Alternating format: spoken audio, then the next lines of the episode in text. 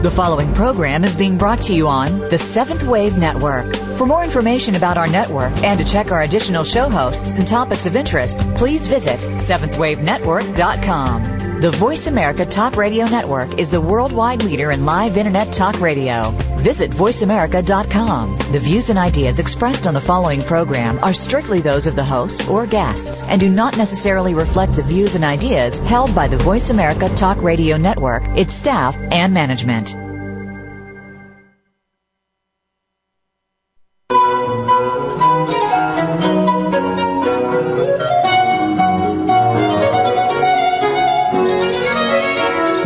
Have friends in high places. The Ascended Masters, saints and sages of East and West have walked where you walk.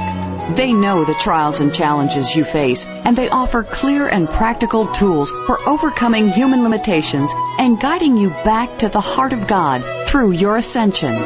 This is the open door. Come along with us as we explore the teachings of the Ascended Masters.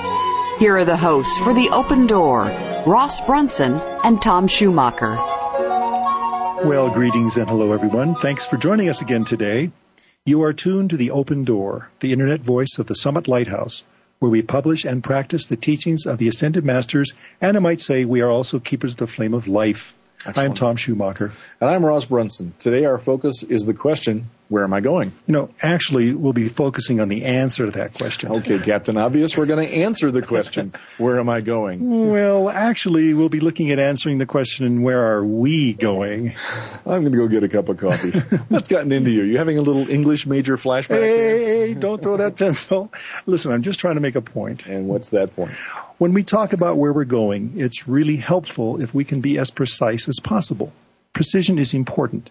You know, you remember one of our favorite sayings. right? Yours. Uh, if you aim at nothing, you'll hit it every time. Yeah, that okay. one. Right. Well, you know, being clear and precise is key. I mean, if we don't know where we're going, how can we expect to get there? Wait a minute. Did you just channel Yogi Berra on that one? I know it, it's been known to happen. Okay, let me say that another way. If we don't know where we're going, we could end up anywhere. Mm-hmm. And wouldn't it be much better to have a very clear and unambiguous destination in mind? You know, a place we know we want to reach and why? Sure, and most people who believe in God would probably say that heaven is their final destination, Yeah. or, or achieving nirvana, or samadhi, or some variation of that idea, right? Yeah, well, granted. But what do these places or experiences look and feel like? You know, wouldn't we all like to know a bit more detail? Floor plan, something like. Well, look, uh, the, the other question that comes up: What do we do when we get there? Yeah, right. I mean, do we just play harp, uh, attend angel choir concerts, and go fishing for all eternity? Well, except for the fishing, but it's kind of broad, don't you think? it's not very specific. I know it is, but doesn't the usual concept of heaven itself seem a bit, I don't know, broad and almost generic?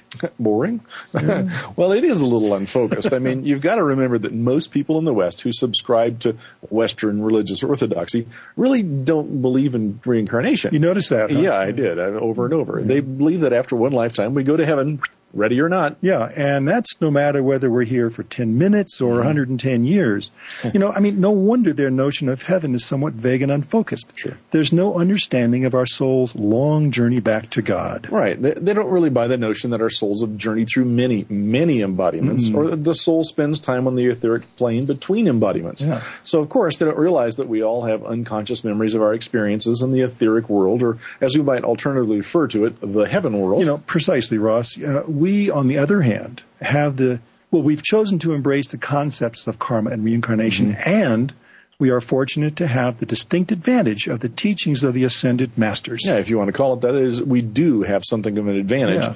when it comes to having a clear understanding of the heaven world or the etheric plane, as we call it. Yeah, well, you know, the masters tell us quite specifically that the etheric plane where ascended beings reside is a place of many retreats and much activity.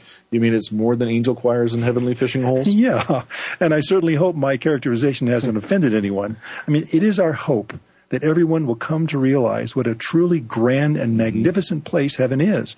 A place of glorious opportunity to continue on the spiritual path. And I think it's key that it isn't where things end; it's uh-huh. where they truly begin for us. Yep. You know, but it isn't. Isn't it true that to attain heaven and stay there, importantly, we have to achieve a few entry standards? Yeah, you're right. I mean, and I realize that I'm making a couple of assumptions here that probably need to be spelled out. Okay. You know, one, the ascended masters teach, and we believe, that the ascension is the ultimate goal of life. Right. We've talked many times before about reuniting with the heart of God through the ascension. Right. And the ascension is not automatic. It mm-hmm. must be earned.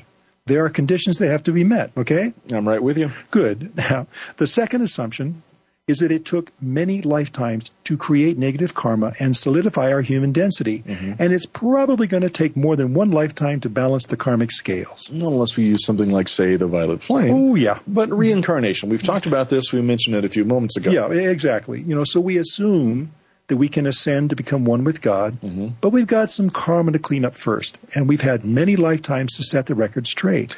I'm with you, man. So, but what does this all have to do with having a clear and precise concept of heaven or the heaven world? Well, if your concept of where you're going is vague, the real rewards of arriving there might be vague as well. You know, you ever try to hit a target with your eyes closed? Did you know I'm a Zen archer? Oh, you might be able to. I get the I get the point though, and you're not saying that people with a vague idea of life after death are wrong or bad or anything. Oh no, absolutely not. Okay, just that if they knew what they were missing, they might really knuckle down to making some serious application well, on this. You've got it. You know, and you said something just a moment ago about life after death. Right. When we ascend, we come to a higher plane of life. Right. This is where all things are possible. But you're right. Life is the key word.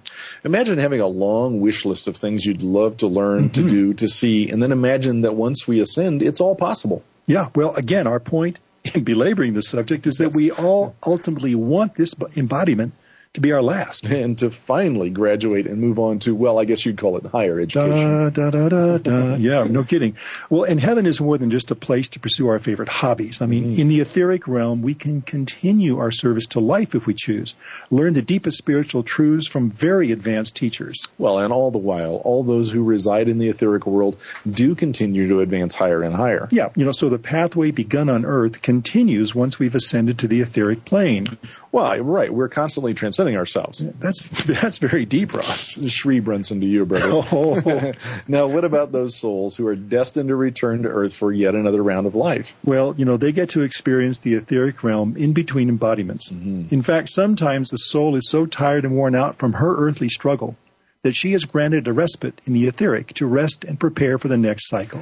It sounds good. And, now the rest of us can visit the etheric realm each night as our bodies sleep. Yeah, for tutoring and preparation for our various life tests. You know, I know that there are some of us who even remember some of these nightly excursions. You know, I have a vague sense sometimes, but no real specific recall.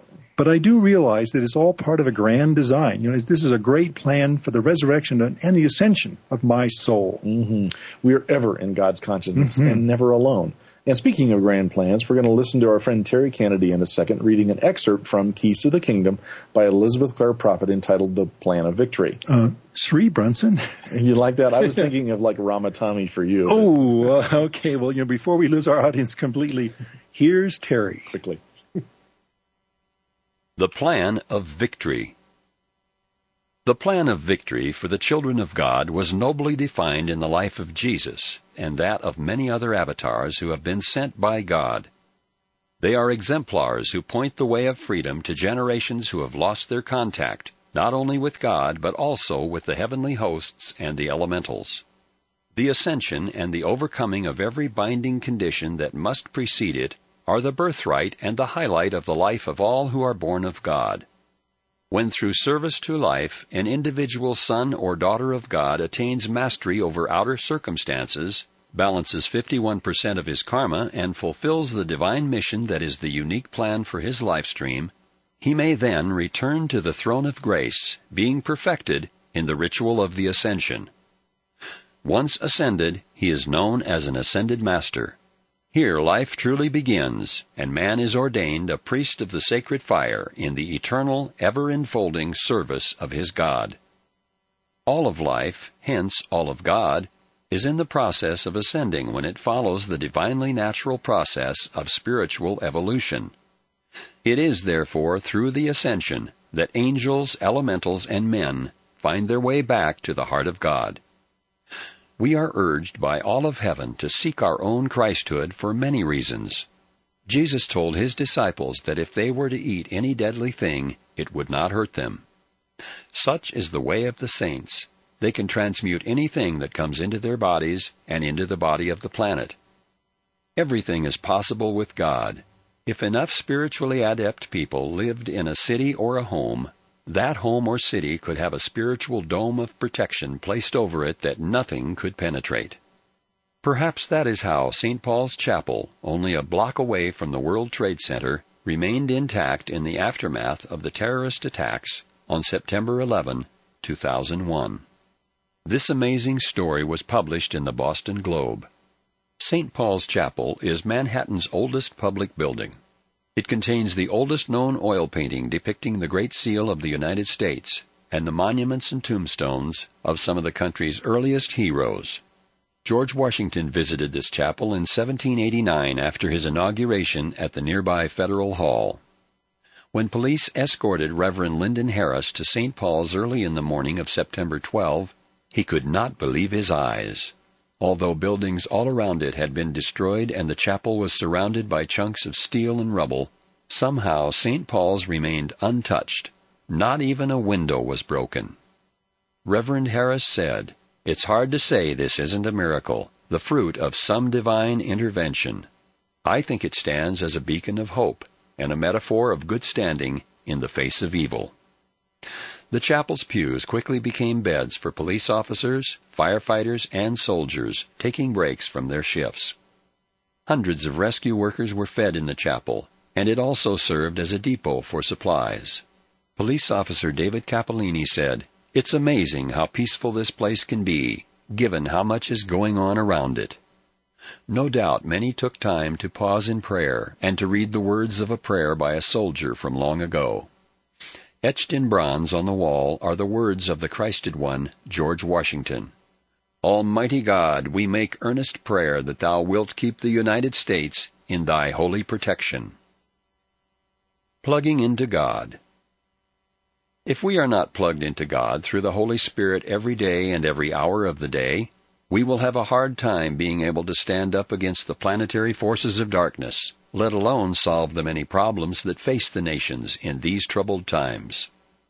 It does not matter if you are imperfect or not trained or not developed in self-mastery. God is the allness of you and in you. When you determine to turn your life over to Him, to turn your body temple over to Him, he can act through you, and His angels can be with you. The times in which we live call for singleness of purpose. This is a time for all of us to plug into God and plug into our higher self. When the Lord lets His mantle descend upon you, when your higher self, your I am presence descends upon you, then you can have the empowerment of God to challenge forces of evil, beginning with those forces you have allowed to lodge within yourself, and moving on to those that prey upon those nearest you. You can assist your loved ones and reinforce them with strength because you daily commune in prayer, in love, and in service to your God. Wherever you live, in whatever city or state or nation, you are a pillar of fire. You can keep the flame in your city. You can keep that candle burning. As the Master said long ago, Ye are the light of the world. A city that is set on an hill cannot be hid. When we return, we'll hear a remarkable interview with Elizabeth Clare Prophet on the Ascension, what it means, and how to achieve it. Don't go away.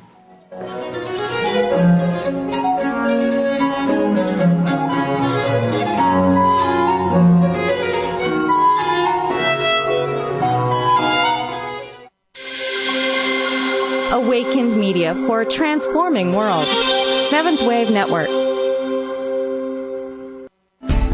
These days, everyone is looking for information on staying young, healthy, and fit. The Voice America Health and Wellness Network is here to help you on your quest to better health and a better you. We talk about everything from diet, fitness, and aging to substance abuse, personal growth, mental health, and much more. Learn from our experts who cover health and wellness from traditional and holistic perspectives. Tune in to the Voice America Health and Wellness Network. Healthy living starts here.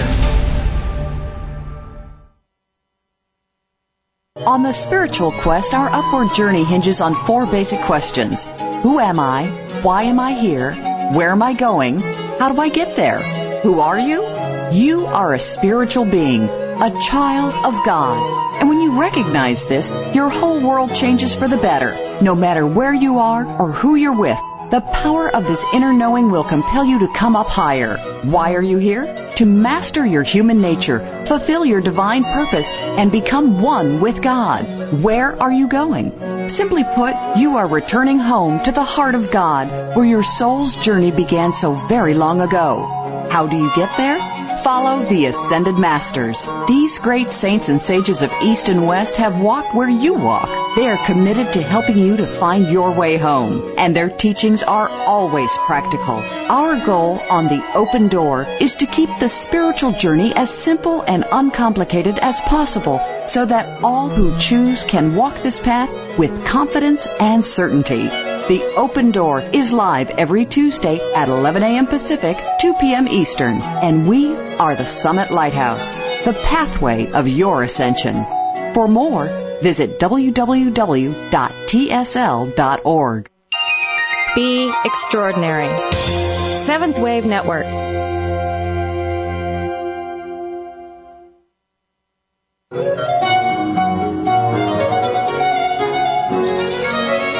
Are listening to The Open Door, hosted by Ross Brunson and Tom Schumacher. If you have a question or comment about our series, please send your emails to webradio at tsl.org.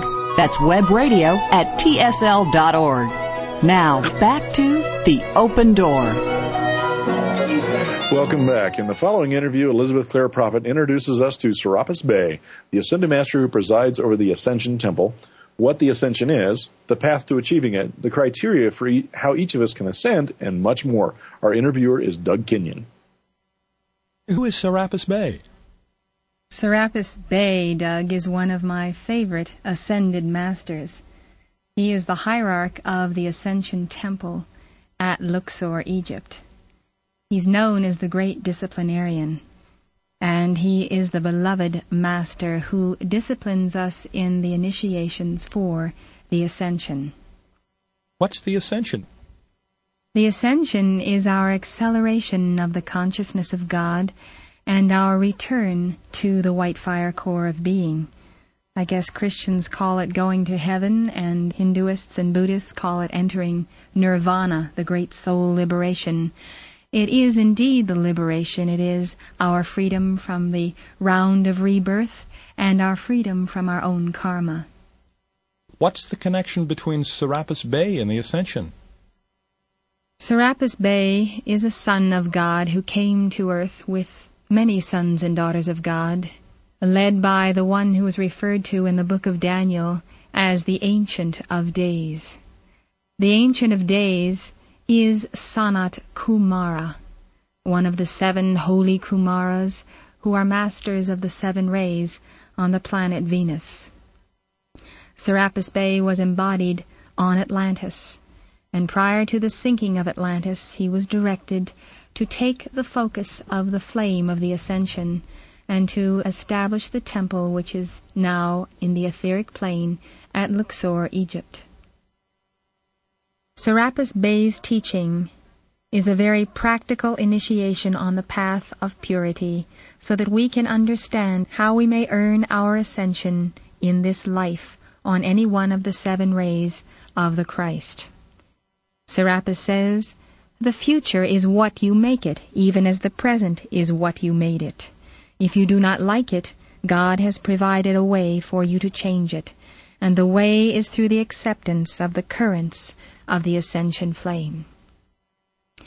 I really think that the awareness that we can return to God in this life is something which many do not have, and others have a misconception of it.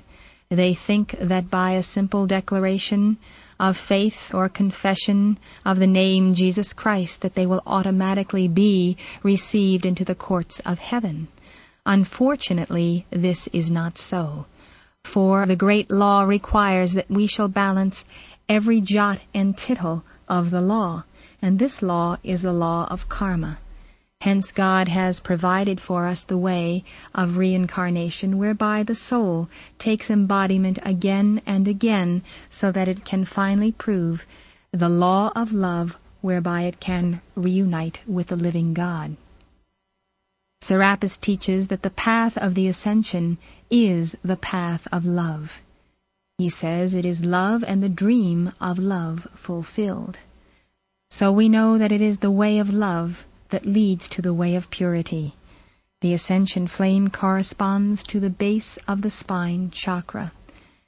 The white chakra is the focal point of the energy of Mother, which the Hindus refer to as the goddess Kundalini and which we salute as the Hail Mary or Hail Mother Ray. Whichever way we pursue the flame of Mother, it is the raising up of this energy to the crown of life and to the third eye via the caduceus action which gives us the mastery over sin, disease, and death, and our ultimate overcoming.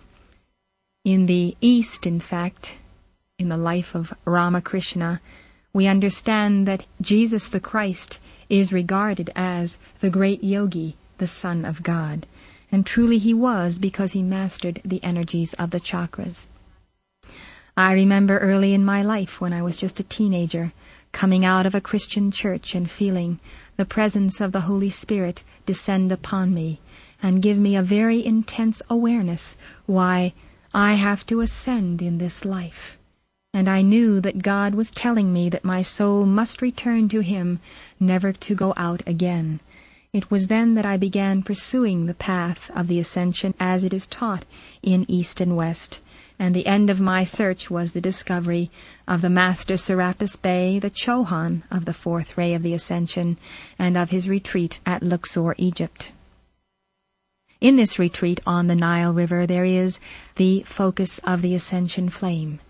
Candidates for the ascension from all over the world in every religion are invited to come to this retreat in their etheric bodies while they sleep at night. The training which Serapis gives is a training of the highest discipline of the white light of Alpha and Omega in each one of the seven centers of God's being. You may think that the ascension is something of the past, or that it was only for Jesus the Christ or Mother Mary. When in fact, there are many modern saints who have earned their ascension. One such saint is Pope John the 23rd. Another, Saint Therese of Lisieux. Mother Cabrini made her ascension, and so did Mary Baker Eddy. There have been ones who have ascended from every continent and through every religion and all of these have achieved that ascension through the disciplines of love. As Serapis Bey says, the disciplines for the initiations of the ascension into higher consciousness can be borne only by love, by the heart and the soul so filled with love for God, the great Guru, that it will endure unto the end, the end of the cycles of human consciousness. That human consciousness which Serapis Bey is talking about is a qualification of the energy of God with the imperfection of the human mind with its limitation. Serapis teaches us that we have the dispensation today whereby if we balance only 51% of our karma, we can pass through the initiation of the ascension. The remaining 49% of our karma is balanced after the ascension. For those who do not realize the extreme requirements of the past, may I say that formerly it was required that 100% of an individual's karma be balanced prior to the ascension. That meant that every erg of energy, every jot and tittle of the law, of all energy that was given to man by God since his first incarnation in matter had to be balanced and requalified with light. This means from every lifetime, every fear and doubt, every hatred, every wrong deed had to be balanced through the flame of the Holy Spirit. In the Aquarian age, we have the dispensation of the great mercy of the law, whereby that 51% is an adequate manifestation, and so by the grace and the gift of the Holy Spirit and of the Lord Jesus Christ, we are able to re-enter that state of union and from that point balance every debt to life. Are there any other requirements for the ascension? A most important requirement is the fulfillment of one's inner divine plan, or the soul blueprint. We all came forth from God with a very special mission, a very special purpose on earth.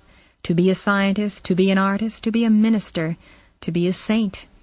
Whatever it is, we must fulfill that calling, and many times it requires a number of incarnations to do so.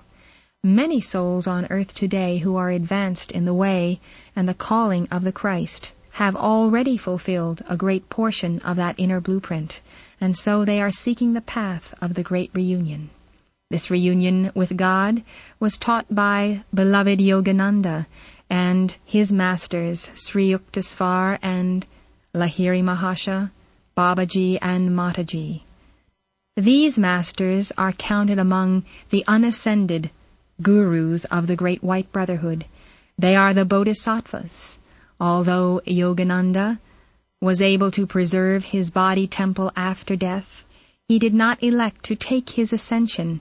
Rather, he abides at the etheric plane in the etheric retreats of the Great White Brotherhood with other masters of the Himalayas, training and tutoring souls who are walking in the way of the Christ and the Buddha to attain that reunion. We have contact with Yogananda and the masters who form a part of his service in the training of devotees in the way of Kriya Yoga. These masters are very real. Whether ascended or unascended, they abide in the octaves of light and they are receiving their devotees today, this very day, in the retreats of the Great White Brotherhood. The teachings and meditations of Yogananda, especially his mantras, demonstrating the science of the spoken word, are also for the path of the ascension. It is the desire of Yogananda to bring his disciples into the awareness of the teachings of the ascended masters, even as it is the desire of the ascended masters to teach their disciples the way of the unascended adepts of the Himalayas. What demands does Serapis Bey make on his disciples? Serapis Bey asks the supreme question of all of us. How much do you love? How great is your love? Is your love great enough to make the sacrifice for the overcoming, for the path, for the cause of the great white brotherhood, in order that others among mankind might also receive the teachings, the law, and the understanding of the fulfillment of the promise of love? He says, faced with this question, the individual must either retreat into his old ways of the self-centered existence, or come forth from that cocoon of selfishness and fly with the wings of the Spirit, the wings of love that are the certain victory. Thank you very much. Up next, our weekly Q&A, and today, once again, we are joined by Reverend Sidney Bennett. Please stay with us.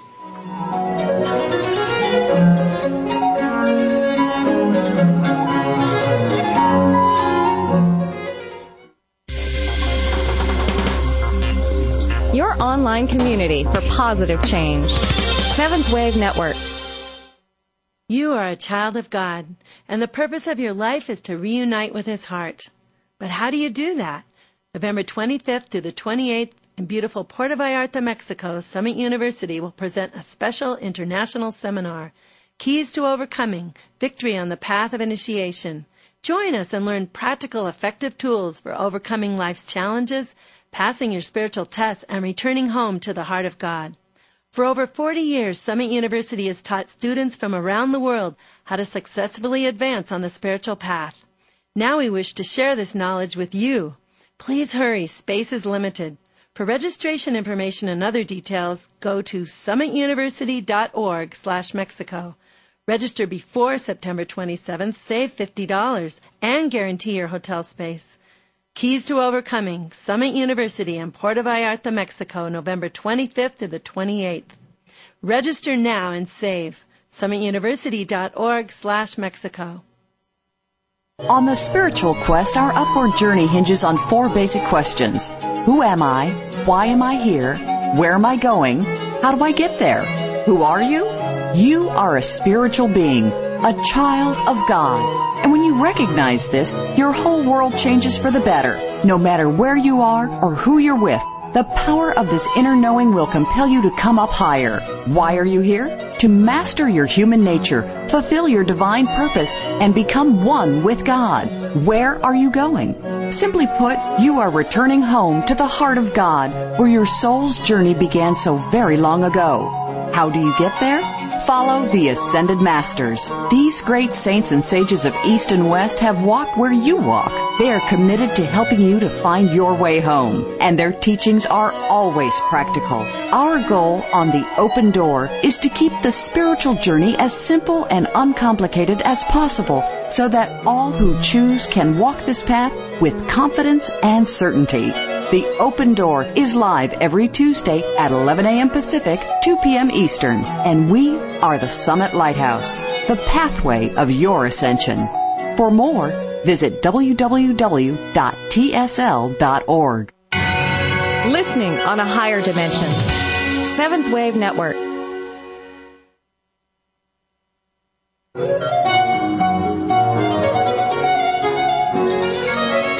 You are listening to The Open Door, hosted by Ross Brunson and Tom Schumacher. If you have a question or comment about our series, please send your emails to webradio at tsl.org. That's webradio at tsl.org. Now, back to The Open Door. We're back, and as promised, we are joined by Reverend Sidney Bennett. Hi, Sid. Gentlemen. Hello there. All right, let's dive right in. Do you remember heaven? Do I remember heaven? yeah. Reminds me of a song. But anyway, um, you know, I think that, that those of us that, by God's grace, spend the time between embodiments in the etheric plane do have a soul memory of what heaven is like. And you know, you've seen that pictures. I, I think when uh, I think of the holy city, and you see mm-hmm. pictures representing that with this beautiful mm-hmm. uh, etheric city and so forth, and that triggers a remembrance in us because they actually exist. They're very real. They're more real than what we experience here, and so we do have that memory, and and also mm. we're able to travel there at night when we sleep, and so we know they're real. And it's this perhaps a vague sense, but we know there's something greater than what we see here. And it's interesting in the book of Revelation when John sees the holy city coming down from heaven. That's actually one of the retreats over the Holy Land uh-huh. that he sees. So we know it's beautiful. Wow. Um, this is one of those questions that I know a lot of people ask. Um, if a soul is only in embodiment for a few minutes, hours, or days, could that brief span somehow be uh, sufficient to achieve the ascension and immortal life? Well, I think you have to put it in the context of are you believing about one lifetime or uh-huh. many lifetimes? And obviously, uh, you know, the Catholic Church believes that if you're baptized as a baby, you're going to heaven no matter what happens. Right. Mm. Um, however, we have the understanding that it takes many lifetimes to balance the karma that we made. Um, it took a long time to make. It's going to take a long time to balance it. Except, of course, now we have the violet flame. But every soul is different. There may be souls that come forth that die as a child, mm-hmm. that they just had a last little erg of karma that they wanted to balance to move on either to their ascension or to the next thing that they need to do. And yeah. so they just come for a brief period. So it's very difficult to judge um, where souls are at. And I want to add one more thing. Many times when a child is born, say a Down syndrome child mm-hmm. or a severely retarded or, or, or, a child with any kind of, of severe medical problem, it's because they have chosen to take a certain karma on themselves that they need to balance. And that's why we need to preserve light and sustain life as long as it's appropriate and practical. And these children sometimes also will come and take world karma on them. Mm. So a Down syndrome child, it may not even be their personal karma, they love so much they've come to take world karma on them. And that's why these children must be protected, preserved, and helped in any way. And, and, and we, we can rejoice for them and not be sad at their condition. Absolutely. And know that whether it's their karma, own karma, or world karma, they have chosen this for their next step on the spiritual path. And also, if we're the parents or in the family or so forth, for us to learn the lessons of love. It's a tremendous oh. opportunity. Oh. And it's not easy. It's not easy, but it's, it's what God wants. Mm. Truly. Since we're on the subject, what about a soul that's been aborted? I mean, what happens if the soul's karmic journey gets cut short and that purpose that they came back to earth for is denied? We know, we talked about before, every soul has a mission for each lifetime. And as they're reviewing this before what we call the karmic board of spiritual overseers, there's certain things they need to accomplish, certain people they need to meet, perhaps certain souls they need to sponsor as parents. If that soul is prevented from coming into physical embodiment, then not only are they physically aborted, but they're spiritually aborted in terms of what they need to do. And and some souls have come back and tried two and three and four times and mm. been aborted every time. Ooh. And you can imagine the frustration that these souls feel feel. They want to move on with their spiritual path. They have this broad perspective of life. They know they need to do certain things and they can't get into embodiment. Mm. Right. And so that's why it, it's the untold story of abortion.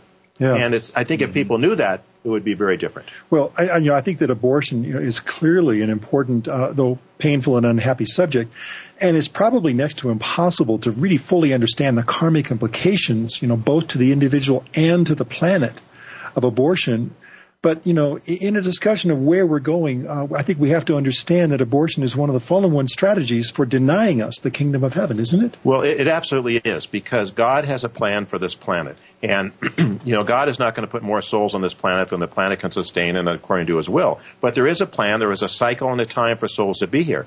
And so what the fallen angels have done is they've found a way to keep certain souls out of embodiment. Mm-hmm. You know, we have many problems in this nation on this planet. And perhaps the solutions to those problems were from souls that have been denied entry to life. Great souls, great geniuses bringing forth solutions, whether the economy, to cancer, anything else. And of course, the fallen angels want to keep them out of embodiment, so they can't do that. And secondly, they know that people make karma when mm-hmm. they uh, support or allow abortion, both in their nation and as individuals. And I just want to add right here, if you've ever had an abortion or promoted one, you know, there is a path of forgiveness, there is a way to balancing the karma, mm-hmm. but we have to understand the very serious implications of this. I'm glad you mentioned that. Thank you. Well, and I think some of the some of the people who have experienced that in the past have been some of the most ardent supporters of life. Absolutely, absolutely. They've been converted and they've spent their lives trying to teach others, and of course, that's how they mm-hmm. balance their karma. Exactly. Service to life. Well, now heaven, the etheric plane, the heaven world. Is this where the fallen angels once lived? I mean, they fell and they're now basically forever denied heaven, or is it possible for them to get back? Well, it's it, you know it's inconceivable for many of us to think how anyone that was in heaven would would leave, you know, of their right. own free will. but it was the sin of pride, as we know with Lucifer. And um, so, yes, there is a way home. There is redemption for even the fallen angels, but they'll have to balance their karma just like anyone else. Uh, the reality is, not too many of them take advantage of that because once you get a momentum of darkness and evil, that's what you, beca- you, you become. And so we can certainly pray for those to be converted and, and turn. And God gives unlimited opportunity until your time is up, so to speak. And yeah. everyone has a cycle, and they have a cycle too. Well, you know, in, in addition to the angels and ascended masters, you know, we often talk about heaven or the etheric plane is our home too. And we've obviously a theme of this program today where we're going, but it isn't it true that when we ascend, we are in reality returning home? We are absolutely returning to the presence of mm-hmm. God. And I, I, I want to add here, Tom, that when we think of heaven, it's not just one place. We've been taught by the Ascended Masters there are 33 different levels of the etheric plane. Uh-huh. And even the lowest level of the etheric plane is much more beautiful, much more glorious than the planet Earth. And so people think the Earth is beautiful, but even if you get to the first level of the etheric plane, it is so beautiful hmm. and so glorious and so much light and so much love. Even that, even Paradise Valley? Indeed. That's an in joke, folks. but, and, and may I just add one sure. more thing here? Yeah.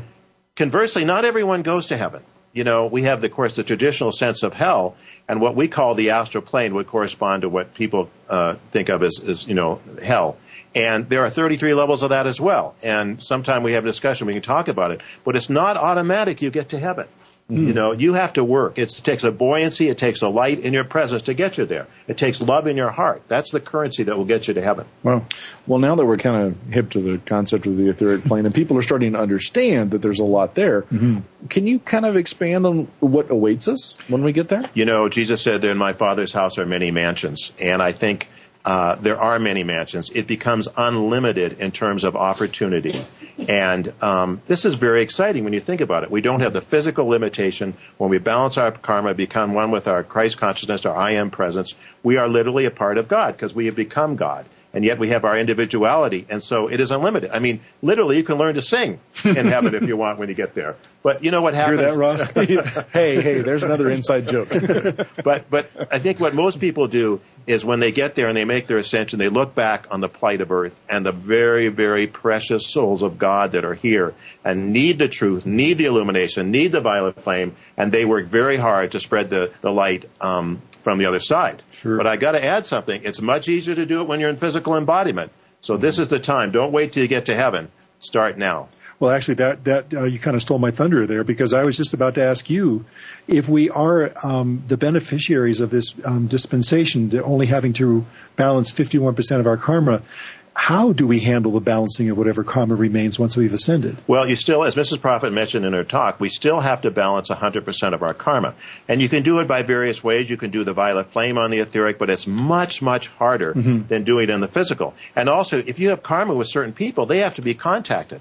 Well, here, if you know who they are, you can call them up on the phone, you can write them a letter, you can talk to them. Yeah, but when you're in heaven, right. and unfortunately, most of us are a little dense down here, and we don't necessarily hear everything that that the angels and the masters are trying to tell us, it's much harder. So right. this is the place to balance your karma. Yep. Or say if you had karma with people that you knew you would never actually be able to go and find or whatever you might do, say a website or a radio show or something like that. exactly. I mean, you know, there's no coincidences. I mean, you know, we may be doing Absolutely. this because we have a lot of karma with yeah, people. There that, you go. That's, that's one the explanation. Grace, that is the grace and mercy of God.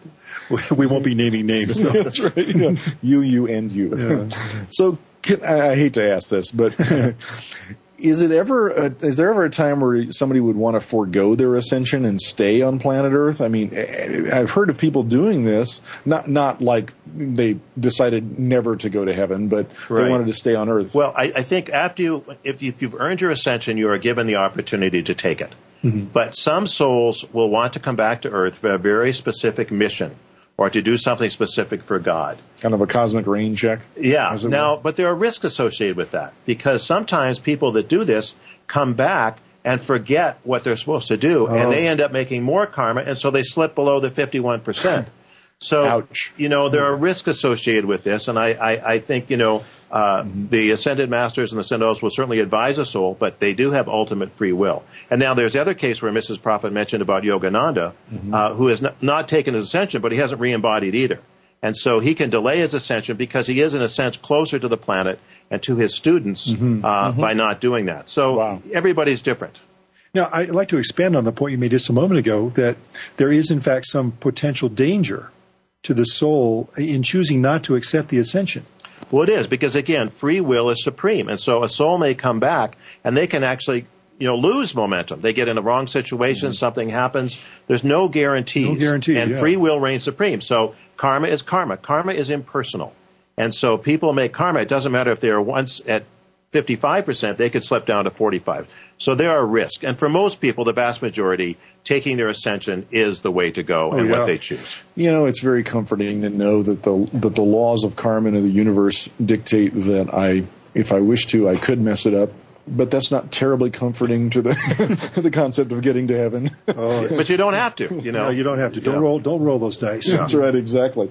Well, so are there are there qualified unascended beings on Earth right now, other than Yogananda, that you could name? Or there, well, there Mrs. Prophet mentioned Babaji and uh-huh. some of the unascended mm-hmm. masters of the Himalayas, and right. I'm sure there's others that we don't know about that for some reason delay taking their ascension and still remain on Earth. So that's a comfort that there are these great souls still Indeed. around. Indeed. You know, um, before we continue, because um, we were referring to the retreats, the many mansions before.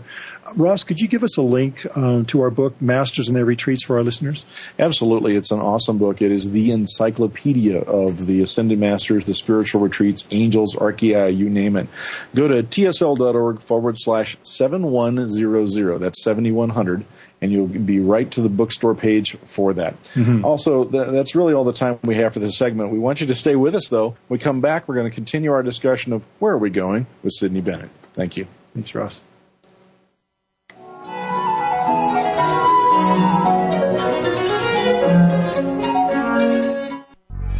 The new home for visionary positive change. Seventh Wave Network. On the spiritual quest, our upward journey hinges on four basic questions. Who am I? Why am I here? Where am I going? How do I get there?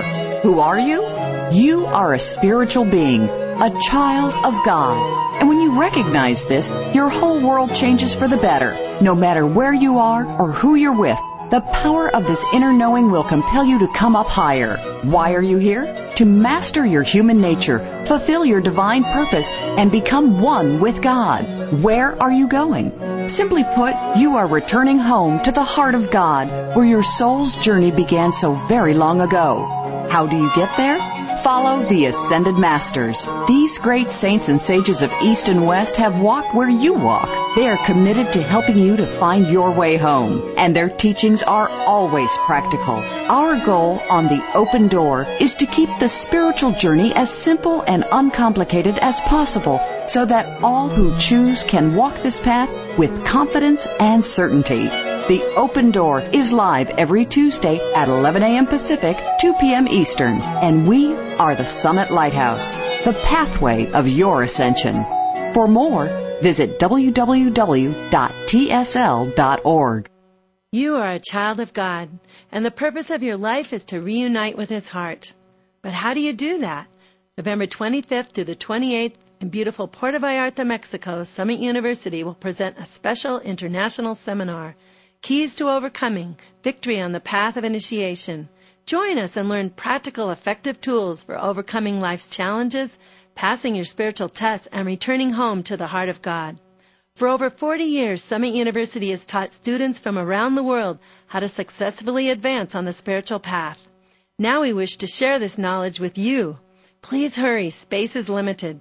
For registration information and other details, go to summituniversity.org slash Mexico. Register before September 27th, save $50, and guarantee your hotel space. Keys to Overcoming, Summit University in Puerto Vallarta, Mexico, November 25th to the 28th. Register now and save. SummitUniversity.org slash Mexico. Taking you to the threshold of a dream and beyond. Seventh Wave Network.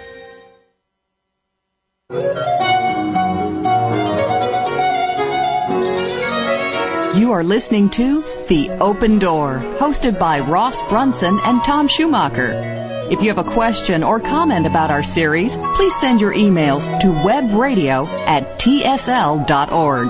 That's webradio at tsl.org. Now, back to The Open Door. Okay, now we're back for more discussion with Sydney Bennett on the subject of where we're going. Uh, now, I want to ask you this kind of a critique, if you don't mind. Um, do you think we might have been a bit too harsh earlier when we spoke of the relative vagueness of some concepts of heaven? Well, I think this is one of the problems we've had on this planet is not knowing the truth. Or the truth is come and we haven't chosen to embody it or understand it, or it's come and it's been denied us through uh, various powers and principalities of darkness, mm-hmm. candidly, mm-hmm. uh, in high places. And so, uh, knowledge is power.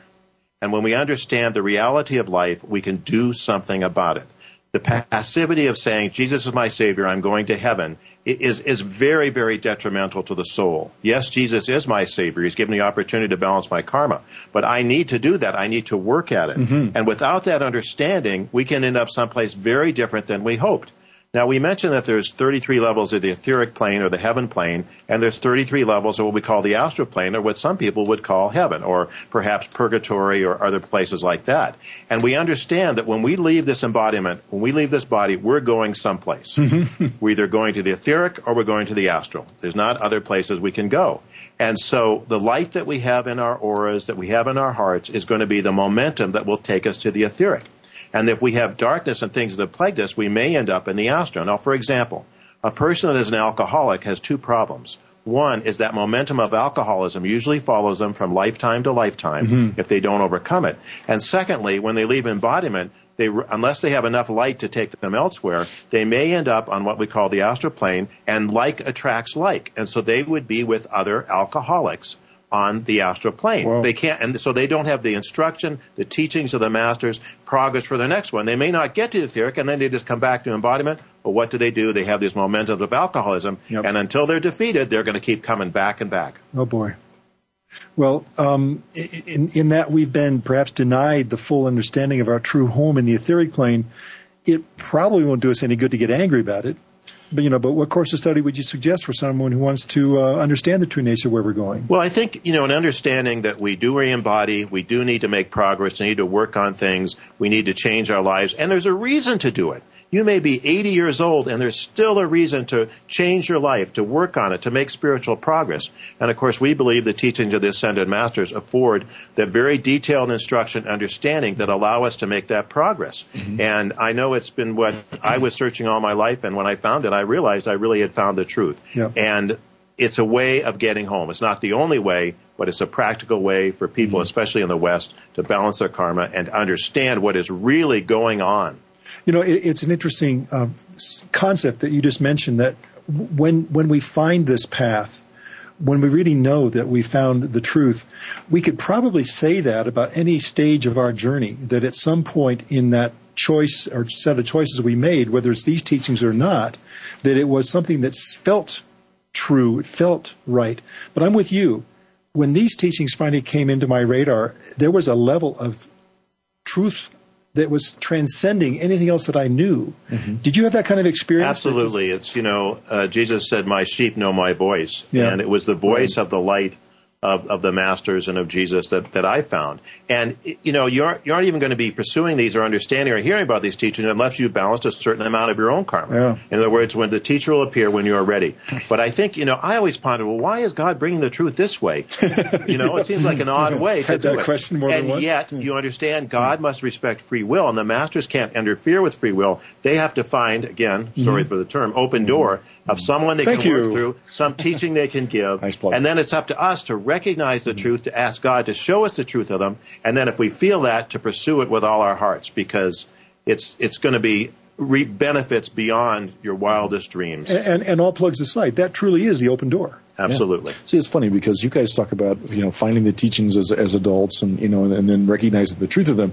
Haven't been brought up around these teachings and kind of dipped into it, you know, brought by the parents and things like that. It took me several years of kind of going off. I was in the service before I finally realized the truth of, of them because I had gone through enough that mm-hmm. I now had something the, the teachings was the answer to. Well, it's the relative frame of reference. Exactly. Yeah. That I didn't have anything to hang it on. Well, a lot of different concepts do exist out there for defining what we call the afterlife or the heaven world. Is there any one of them that you can think of aside from the Ascended Master's teachings about the etheric plane that actually comes close to the truth? Well, I think that, you know, the Catholics have the concept of heaven, hell, and purgatory. And mm-hmm. you could think of purgatory as a place where souls go where they're not quite ready for heaven, but right. they're not quite ready for hell either. and so, um, you know, and they, I think the one thing the Catholics do believe in, which I think we would agree with, is praying for people after yep. they pass on. Right. Because souls can be caught in the astral plane through, for instance, problems they had or momentums, as I mentioned.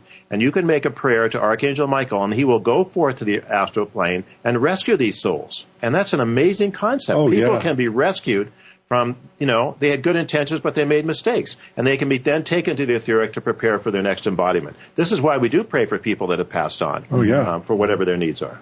So now let's return back to the subject of the ascension. Was this concept ever taught as a tenet of any of the Western religions? Well, I think, again, you go back to early Christianity, the lost teachings of Jesus, the Council of Nicaea, which you know, took reincarnation out of the concept of Christianity and so forth. And, um, you know, definitely it was there. And so we sort of have a vague reference, but Jesus ascended and Mother Mary, she didn't really ascend. She was assumed into heaven. But the concept of only, those are the only two that could really do it. Right. Is, is the lie that has been Yeah. perpetrated on Christianity since that Yeah. time. Well, you know, and that brings up something else. This is kind of my, I have my finger pointing here. In denying the truth of the individual's right to choose the ascension, uh, don't our modern religious leaders and preachers make a lot of negative karma? Well, they do make karma, and you know, unfortunately, ignorance is no excuse. And so you have some people that are have, have malice and intent in denying this knowledge, and others they just kind of swallowed the lie and, and, and they're mm-hmm. pursuing it. Now, let me give you an example of this in history. At the time of the Protestant Reformation, one of the results of that was that Mother Mary was taken out of a good portion of Christianity. Mm-hmm. And so people that were part of that movement, even though they had good intentions, mm-hmm. therefore have the karma of denying the Divine Mother to every Protestant since then. Oh, so Lord. you can see what their karma is. They then have to spread the teachings of the Divine Mother so people will hear them and they can balance their karma. But karma has implications far beyond even this lifetime. Oh boy, I'll say. Well, okay, so if the modern religious leaders are ignorant of the truth, is their ignorance somehow excusable? I mean, do they get a pass, a kitchen pass for being, well, I should say, at least outwardly unaware that they're teaching a well, false? And, you know, I, I mean, I'm not God. I can't determine that, but I, I think that ignorance is no excuse. It's still Right. karma. And they may have a good intentions, and if they have love in their hearts, that can make up a lot of mistakes. Oh, and there are people that don't believe in the teachings of of Masters, other things, but they have so much love and are so embody the, the, the person of Christ, Mm-hmm. they make it to the etheric retreats. Sure. They just don't have the violet flame, and they just don't balance their karma as much as they can. It's funny. My my young daughter will ask me every once in a while, "Is so and so? Do they understand the teachings? And I, are they in the teachings?" And I'll say sometimes about that person who shows that amount of love. I say, "No, dear, but they're really close." Yeah. And Yeah. it really is true. And you can have an intellectual understanding of the teachings that does you no good if you don't That's have the love in your heart. Got the love. Gotta have it. Um, you know, uh, going back to another subject we approached before, and certainly in this program too, that if we were all to embrace the idea of the ascension as the ultimate goal of life, we would virtually eradicate abortion overnight, wouldn't we? the world would change Wow. literally within hours if people Yeah. realize that there is great opportunity, great privilege, great joy, a great path to mm-hmm. walk. I'm ready to go. God has given me the tools. By His grace, I can make it. Yep. Oh, yeah. Well, I don't like to say it, but that's all the time we've got this week. Again, as always, I, I want to thank Sidney Bennett for being such a clear vehicle for shedding the light on the Ascended Master's teachings. I agree totally. And, you know, now that we've addressed the questions of who we are, why we're here, and where we're going, I invite all of you to join us again next week when we will discuss the last of our four essential questions. How do I get there? Until then, remember, though the upward path may be difficult, the rewards are. Out of this world. Thanks, everybody.